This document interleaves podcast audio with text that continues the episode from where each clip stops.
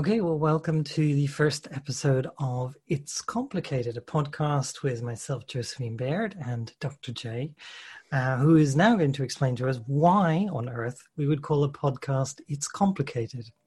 Simply because the answer to everything that somebody asks me is it's complicated, including what is your name? Because I say my name is Jay and they say, Well, how do you spell that? And I say, Well, it's literally just the letter J.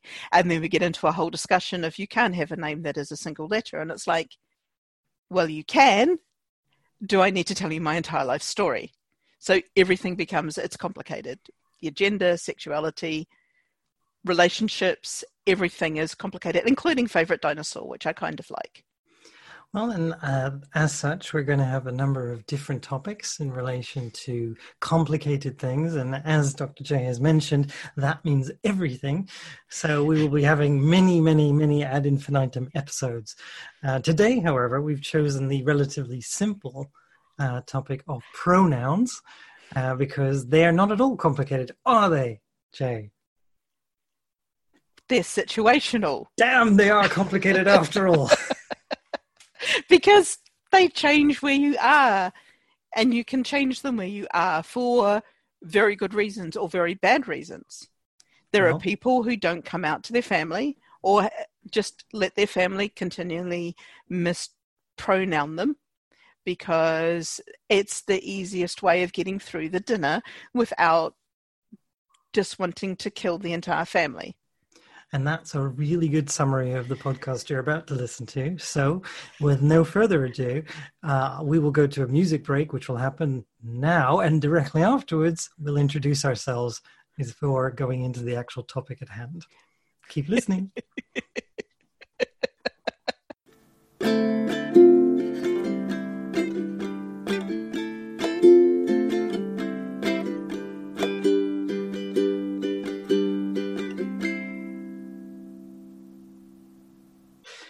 Welcome back um, and to this editing nightmare that we call It's Complicated, a podcast on many, many issues, hosted by Dr. J and myself, Josephine Baird. Dr. J, would you mind introducing yourself to the lovely people, multiple, who are listening right now? So I'm going to go and read my LinkedIn profile because I think that's the best God. description of myself. No, I wrote a bio. I wrote a bio that I put up on my LinkedIn that works. Why are you laughing so hard at this? Anyway. Because it's LinkedIn. well, it's going to be up on the website as well, on the Speaker Bio website. It's like, so it says that I have been out as a non binary genderqueer person for over 10 years, and it's now more like 15.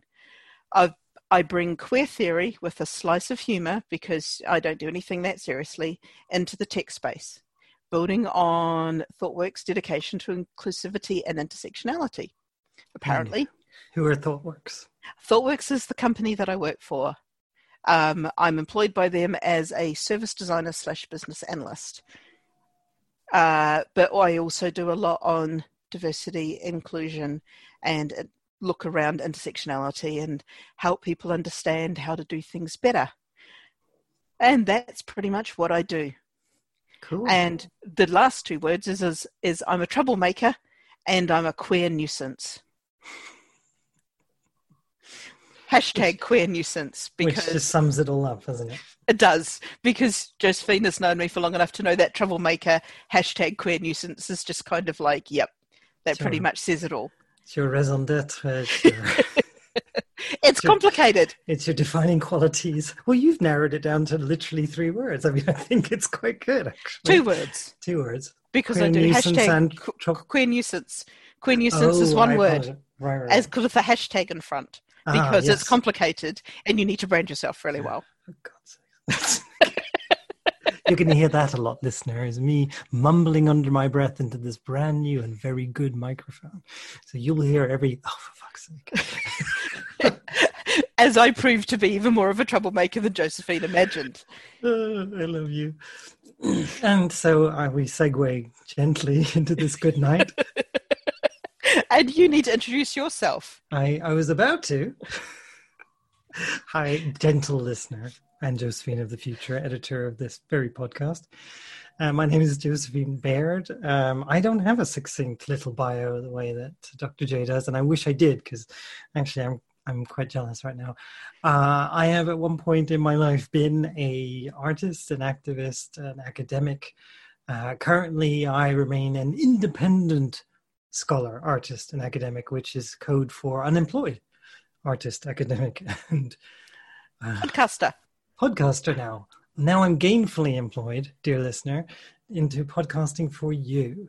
Uh, but yes, I've had about uh, two decades of experience doing all those things. And as tired as I sound right now, because I'm currently in between things, um, I absolutely love all the things that I have done pretty much in my uh, professional life. And it has involved working with a tremendous number of uh, different activist organizations from all over the world. At one point, I've worked with and for groups like Stonewall, uh, ILGA World, um, Transgender Europe, and a number of others.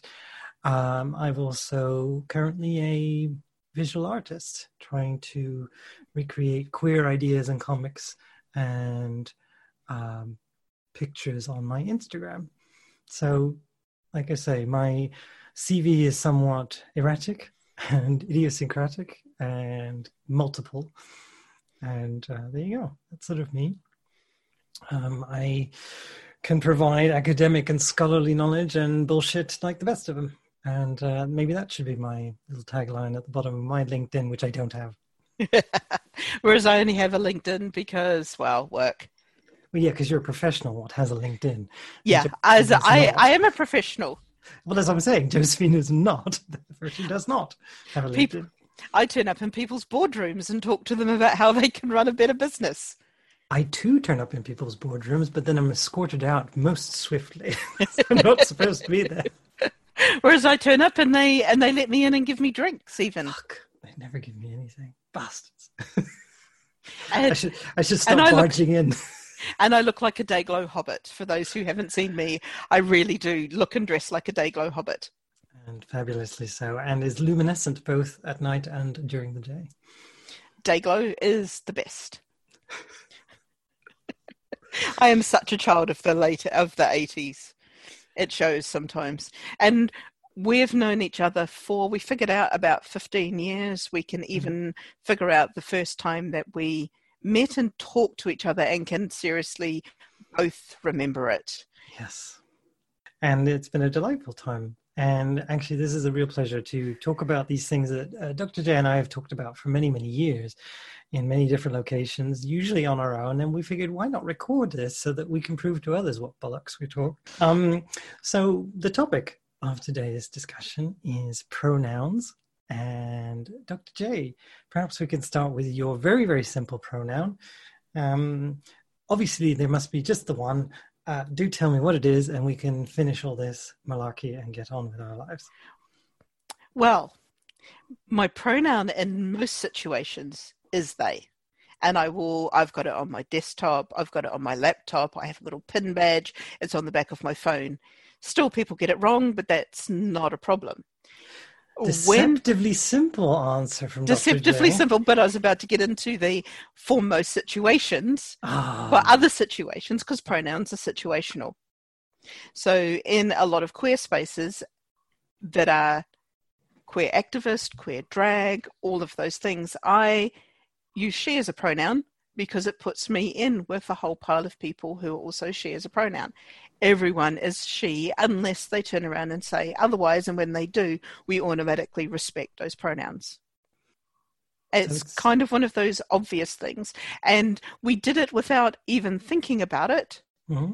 And when I chatted to somebody about it, and because they'd heard me on Lost Spaces confusing the poor Kay Anderson completely with this whole notion that pronouns are situational, they were just like, Of course, your pronoun is she when you're amongst us and it could be but if you wanted something else would happily change. And i was like no i enjoy being she with all of you. Because so it makes me one of the people. What, why why in that particular context she? Is there something about it that makes that uh, appropriate or, or positive for you or something that's expressive of a of your subjectivity in that moment? It's positive because these people have taken my identity or my pronoun all the way to they and other pronouns and brought it back around in a very queer way to fit it in with a whole pile of drag queens and a whole pile of drag performers and performers and musicians and artists who all use she as a pronoun, whether they're in drag or out of drag, however they are, they're often referred to as she. And by including me in there as she, it's irrespective of how I present, it's part of being part of the group, but it's also was just a natural thing. If everyone was like, she might work for you in this situation. How do you feel about it? I seem to like it. I didn't find it jarred or anything. And I can tell that people are not using she as a laziness or to make a point of, oh, I've seen through your gender disguise. You are not non binary. You are, in fact, something else. So I'm going to try and put a she upon you because it's nothing like that. It's a very queer she. Uh, which I very much enjoy. Um, it's interesting because I mean, for for you, Jay, the uh, pronouns being situational is a fascinating idea, and I think it's really interesting to go into this, especially since this um, clearly breeds inclusion, something that you feel really part of a collective, part of a group. But you wouldn't use outside of that group because then it wouldn't be inclusive. Whereas they would be something that may be used in a more normative context would be inclusive. Mm-hmm. So someone who's in, say, a very, I don't know, uh, hegemonic environment, very straight environment, for want of a better word, you know, um, using they would be someone who's being very considerate of you. Whereas in this other context, using she is being very considerate of you. And so, Absolutely. In both cases, the impulse is the same, and yet the pronoun is different. Yes. Whereas for my case, I have a very consistent pronoun. It's she, so it's she and her, and that's what I've had for twenty some years. And it's like, or a little less, but getting on 20 years and to choose to use a pronoun that isn't she at this point would not be considerate um, very rarely at this point accidental because uh, i'm quite obviously out and quite obvious about my pronoun uh, most often sadly it'll be something that's um, done maliciously and on purpose and in that case it's about trying to force a gender identity on me but another one, which um, another point that I thought would be interesting to discuss is the phrase mis, uh, mispronouncing, which Dr. J introduced me to as a concept that I've just been fascinated by ever since. Do you think you could define what you mean by that word? Well, so my partner, Maria, who you'll probably end up hearing a lot about, is a non, uh, and Josephine knows is has known for about as long as they've known me. In fact, slightly longer. I believe you kept on trying to smash the two of us together, and I kept on ignoring her for a stupid, a stupid length of time. She is a non-binary femme who uses she as a pronoun. So mispronouncing her as they or as he, using a pronoun that she doesn't wish you to use, is very different from misgendering her. Because she will tell you her pronoun and then if you use a different one or if she or, and then it's not about taking away her gender identity it's not about taking away my gender identity when you use the wrong pronoun it's just you've misspoken and used the wrong pronoun it's like calling me by the wrong name people mispronouncing me is one of those things and saying misgendering me adds an extra layer on there which I don't think it actually needs, especially for a lot of the time it's just a mislip.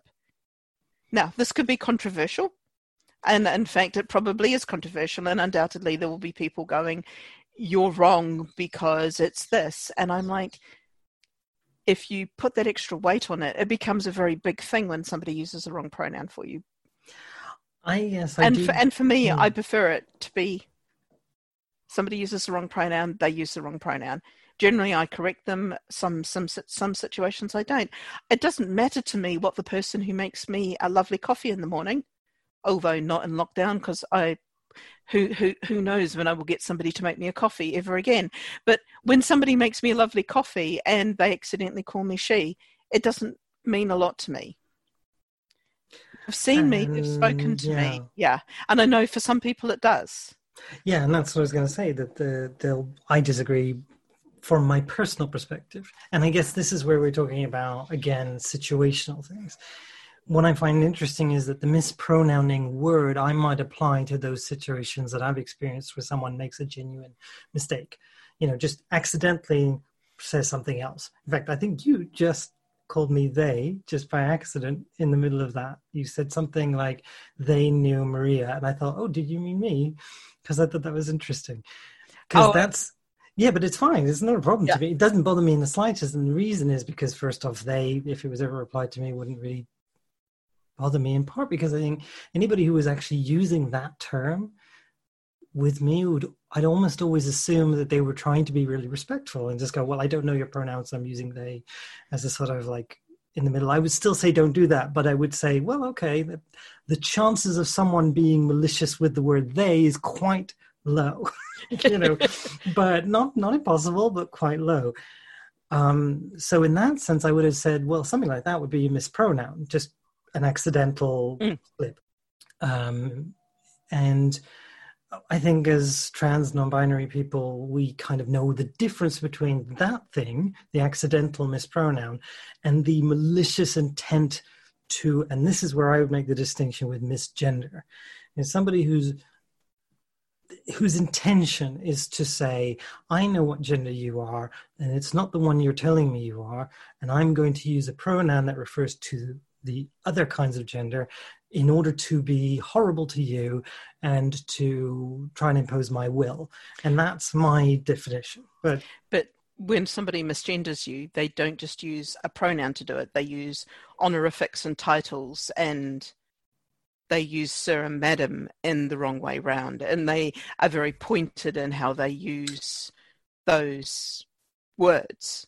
And we can all feel it, we can all hear it in their voice. Which is very different to somebody scrambling in their brain for what is the right pronoun. And the difference between that and the malicious intent. Now, I think what's interesting here, misgendering as a as a concept, one could say could be done by all sorts of different things. I could misgender someone, as you said, by using an honorific or a pronoun or something else. In that sense, someone is misgendering using mispronouncing as the activity. So mispronouncing is the activity, and misgendering is a version of the intent that could lead to mispronouncing. And that's how I hear you making that distinction. Is that right? Yeah, I think that's pretty much how how I've thought about it. Like mm. one is one is an active decision. Yes.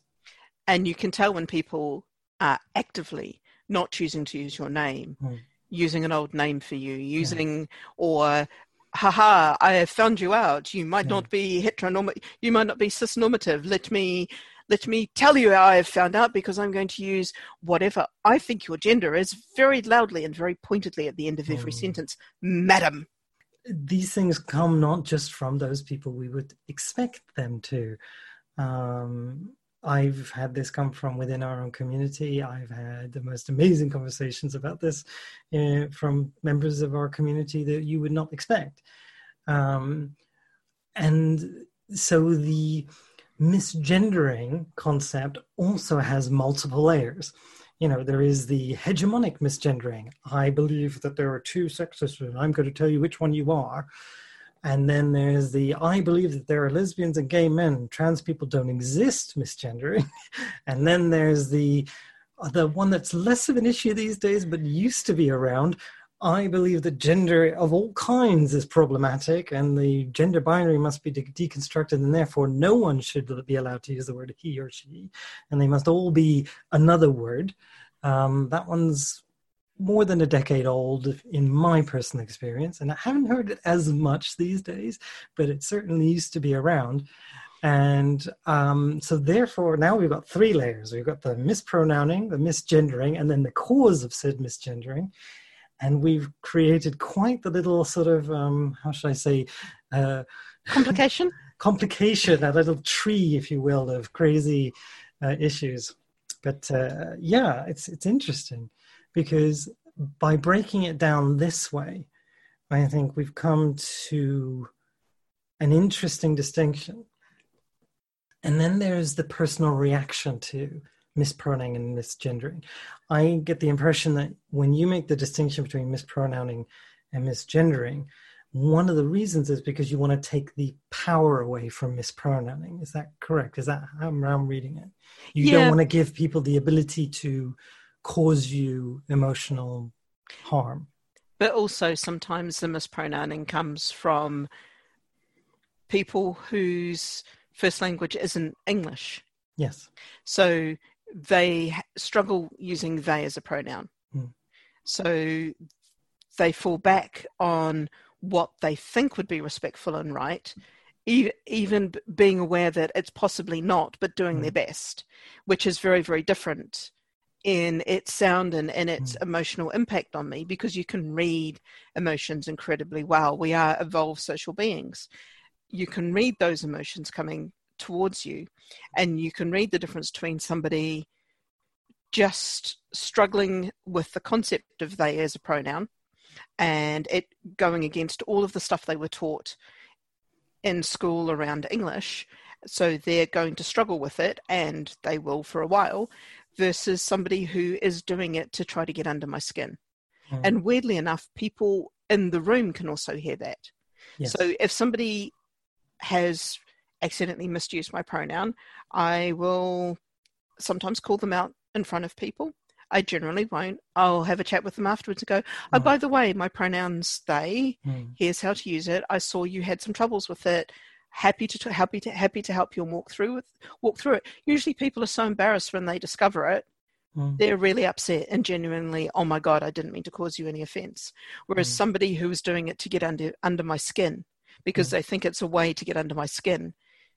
Most of the time, I'm just like, wow, really? Is that the best you can do?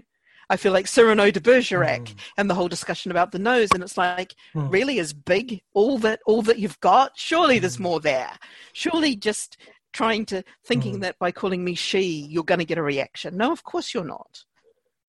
Well, in your case, yes, but yeah. I mean, the, the thing is, I mean, there's other people. I'm very lucky. yeah, yeah, of course, and and and there's a certain amount of. Here's the thing. I mean, I've been doing this for so long that somebody misgendering me like that would probably have less impact now than it did some time ago.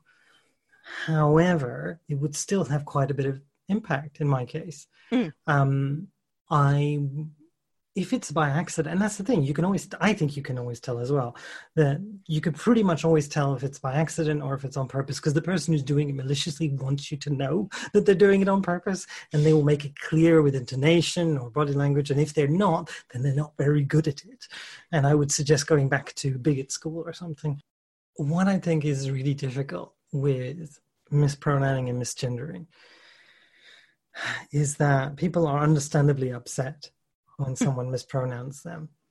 Now, when it's an accident, I think I can probably speak from a lot of trans and non-binary queer people who would see that and understand it and are probably more relaxed about it than the people who actually do the mispronouncing and might be more upset and then of course there are those who are genuinely doing it on purpose to be horrible mm. and the reaction to that can be really really strong for me in many cases it might even be a, a trigger for physical danger, uh, mm-hmm.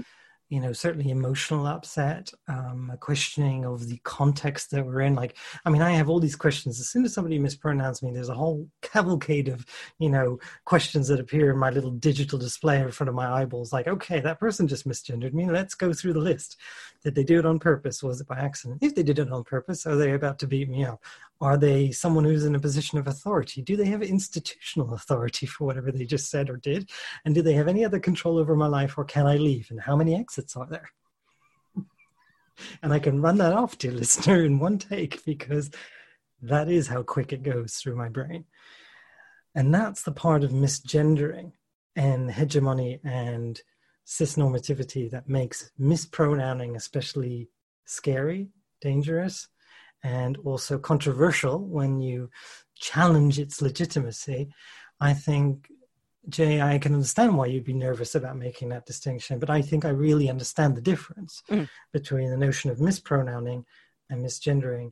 And of course, like all things we've just discussed, they all have context as well. And the person who's getting that mispronouncing and or misgendering is going to have their own personal response as well. Absolutely. Um, and I think one of the interesting ways for me has been how have people responded to me taking them aside and talking about the mispronouncing. Mm. I've had most people have been like, "Oh, I'm dreadfully sorry. I'll try not to do it. It was a slip up. I, mm. Please forgive me." And I'm like, "No problems whatsoever."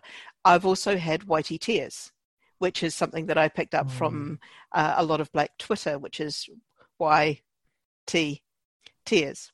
Mm. Um, because these are the people who, when you say what you said is racist or has racial overtones, and they immediately turn around and said, "Oh my God, I can't believe you think I'm racist." Da da da da da da. I have black friends. Da da da da da. Crying, and you have to put in the emotional investment. I actually had somebody who said, "I can't believe you think I'm the sort of person who would do that," and there's part of me going, "Well, I don't think you are. I know that you are because that happened." 10 minutes ago. and while I am a bit of a time lord and not very connected to time, I understand that you did this thing in the past, so therefore you are the sort of person who would do that. And in your reaction to this, it's telling me that yours, this was moderately deliberate. And it wasn't a slip and it wasn't careless. It was a deliberate, it was careful. And you were careful to try to put a little pinprick in me you were mm. careful to try to get under my skin ever so slightly. And I've called you on it, and now you are very, very scared.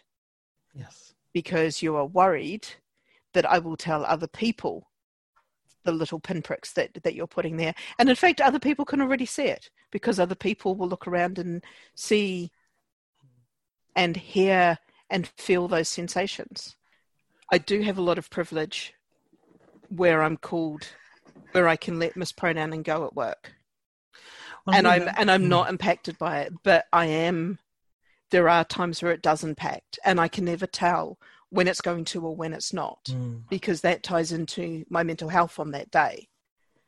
So there'll be some days where somebody calling me she, even just in a standard mispronouncing way, will feel like a little cut because I've got that slightly more dysphoric day or I'm just having a mental health day or it's a day. It's just well, a day and there are, but I do have a lot of privilege in my role mm. in the position that I hold in the company in the position that I hold in the teams that if I say if I say something it's usually it's always taken very seriously. So I can mm. yeah hmm. Well, I think that's the thing about mispronouncing is that we can go into another element. The last element, maybe for me in my head, is that mispronouncing comes from a cultural cause, a structural one. So that even though you could say there are some mispronouns that are mispronouncing that is accidental, that is based on the person's own mistake made completely benignly and genuinely and they're very sorry and they can change the behavior immediately. But the fact that they did it in the first place is a cultural product in itself caused by a cis-normative culture which allows people to make those mistakes very very often.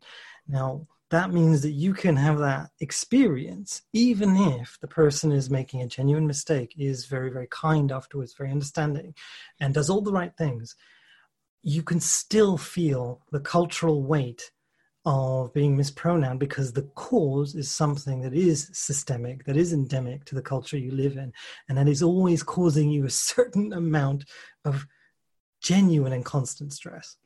I once asked somebody because people were trying different pronouns with me, and I believe at the time a lot of the trans friends that I had were using he for me, which didn't, and I it felt uncomfortable. And I said, to a lovely trans person, trans woman, how do you know when somebody's using the right pronoun or the right name?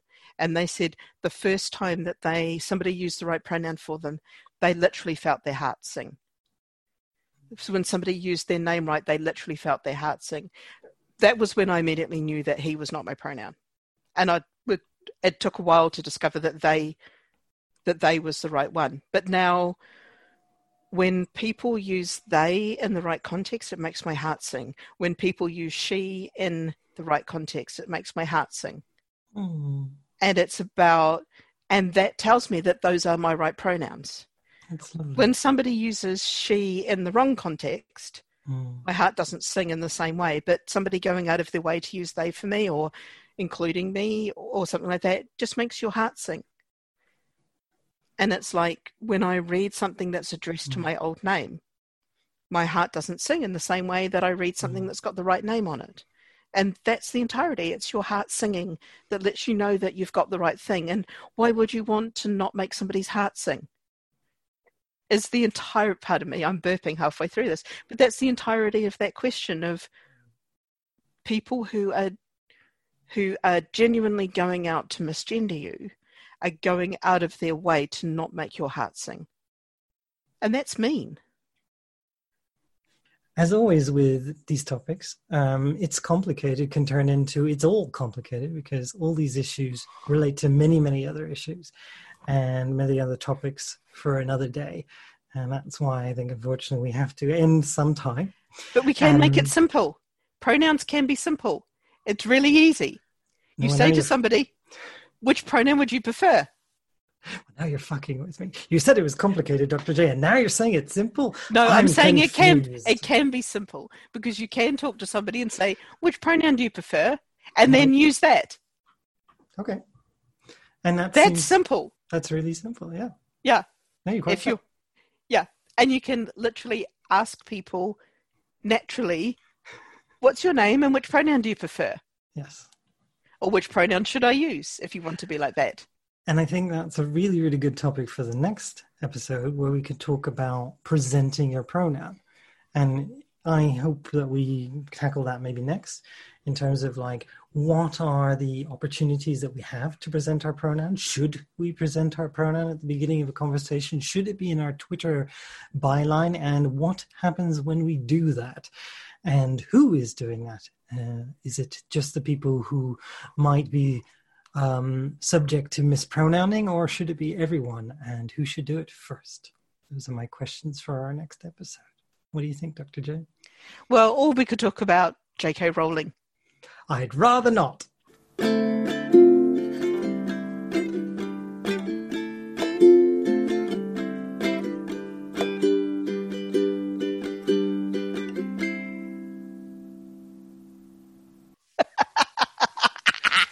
Good day, dear listeners. It's been Josephine Baird and Dr. J for It's Complicated, our um, new podcast, which we hope you will enjoy now and forever. And um, we'll see you at the next episode. Oh, you- we won't see you because we'll be listening upon the podcast. oh don't be so pedantic Fuck. See, I did it under my breath again. I said, fuck. All right. Have a good day, everyone. See you next time.